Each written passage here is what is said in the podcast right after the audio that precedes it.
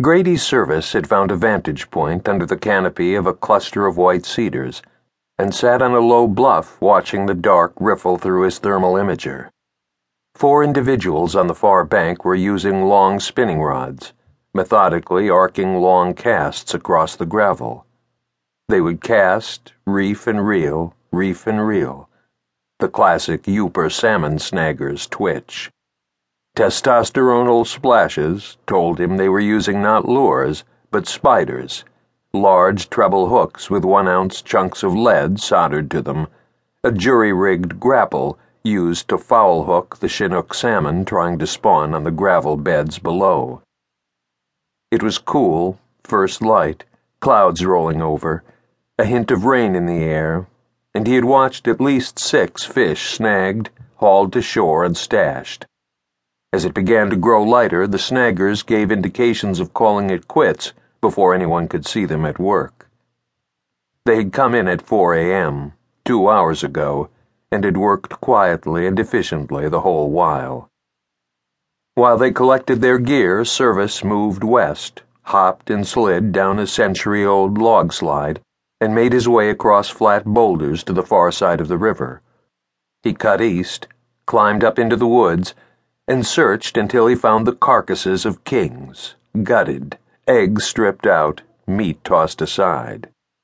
Odd, he thought. They took only the eggs.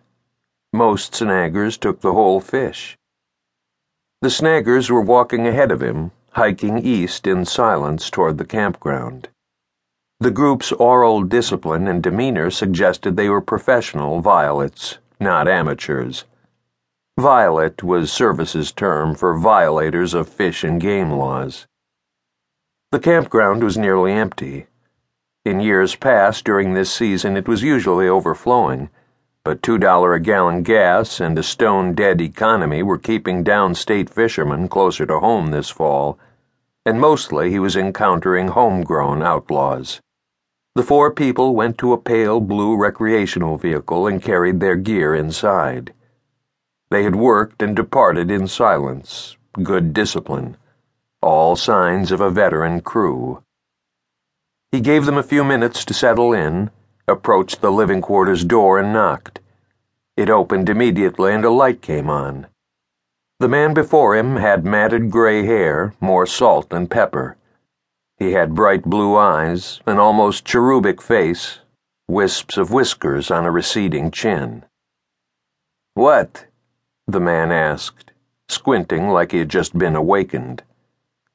Sir, would you please bring out the fishing gear and the salmon roe you just took inside?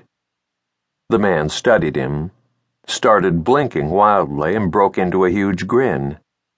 Hoi, Nani, he said. No fucking way. I can't believe this, he said. It's you. Sir, please step outside. Okay, okay, the man said stepping down to the ground. He looked to be early forties, gaunt, leather skinned, spry. You don't remember Benny? The man was stalling. Get the others out here with their gear, all of it, right now. I'm not going to repeat myself.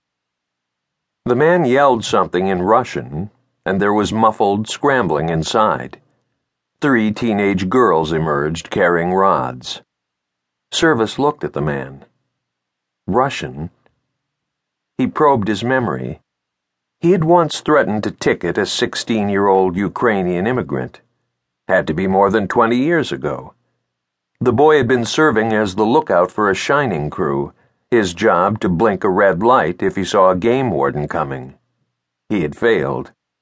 Service had wrenched the light away from the startled boy and put him on the ground in almost the same motion. The crew had hired the kid in Macomb County, offered him $50 in cash, some cheap booze, and cigarettes for the weekend. The kid had been petrified, and Service had let him off with a warning if he would agree to testify against the others, which he had. But the others had pleaded guilty and paid their tickets without protest. The kid had been spared court and a ticket,